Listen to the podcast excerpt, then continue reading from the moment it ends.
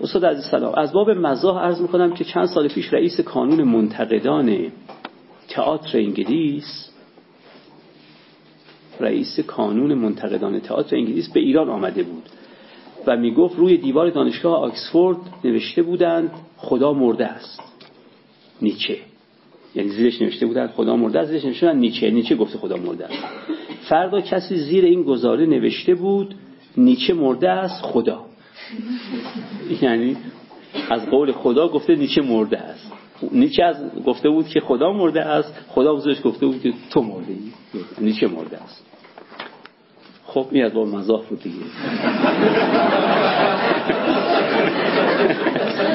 خب وقتی میگن از باب مزاحی ما باید بخندیم. ادب اقتضا می‌کنه که بخندیم. ببینید چیز جالبی اتفاقا ولی واقعا آقا نیچه هیچ وقت وقتی می‌گفت خدا مرده است منظورش این نبود که خدا به صورت ابجکتیو وجود نداره.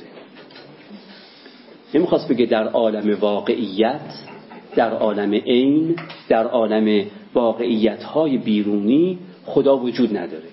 اصلا نیچه درباره این که خدا وجود داره یا وجود نداره هیچ سخنی ندارد در عالم چی؟ objective وقتی می‌گفت خدا مرده است یعنی در عالم subjective ما آدمیان دیگه خدا نیست. یه زمانی نیاکان ما در درونشون چنان زندگی می‌کردن که گویی خودشون در محضر خدا می‌دیدن. ما دیگه الان چنان زندگی نمی کنیم که گویی در محضر خدا هستیم. بنابراین گفت خدا مرده است یعنی خدا در درون ما آدمیان دیگه مرده است. تا مدت ها پیش انسان ها همه به استثنای موارد شاذ و نادری چنان زندگی می‌کردن که خدا در درونشون حضور subjective داشت. توجه می‌کنید. بنابراین وجود objective خدا غیر از حضور subjective خداست.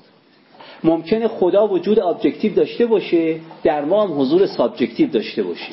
وجود objective داشته باشه در ما حضور subjective نداشته باشه. وجود objective نداشته باشه در ما حضور subjective داشته باشه. وجود objective نداشته باشه در ما هم حضور subjective نداشته باشه. هر چهار حالتش متصوره. ولی به هر حال اصلا سخن نیچه ناظر به وجود objective خدا نبود. توجه می‌کنه نمی‌گفت خدا وجود نداره. میگه خدا مرده است. یعنی یه وقتی چی؟ یه وقتی زنده بوده حالا مرده است. یه وقتی زنده بوده حالا مرده است. یعنی یه وقتی در درون ما خدا زنده بود. همه احساس می‌کردیم خدا هست. اما همه الان در وجود ما خدا در واقع مرده. یعنی بحث بحث سابجکتیو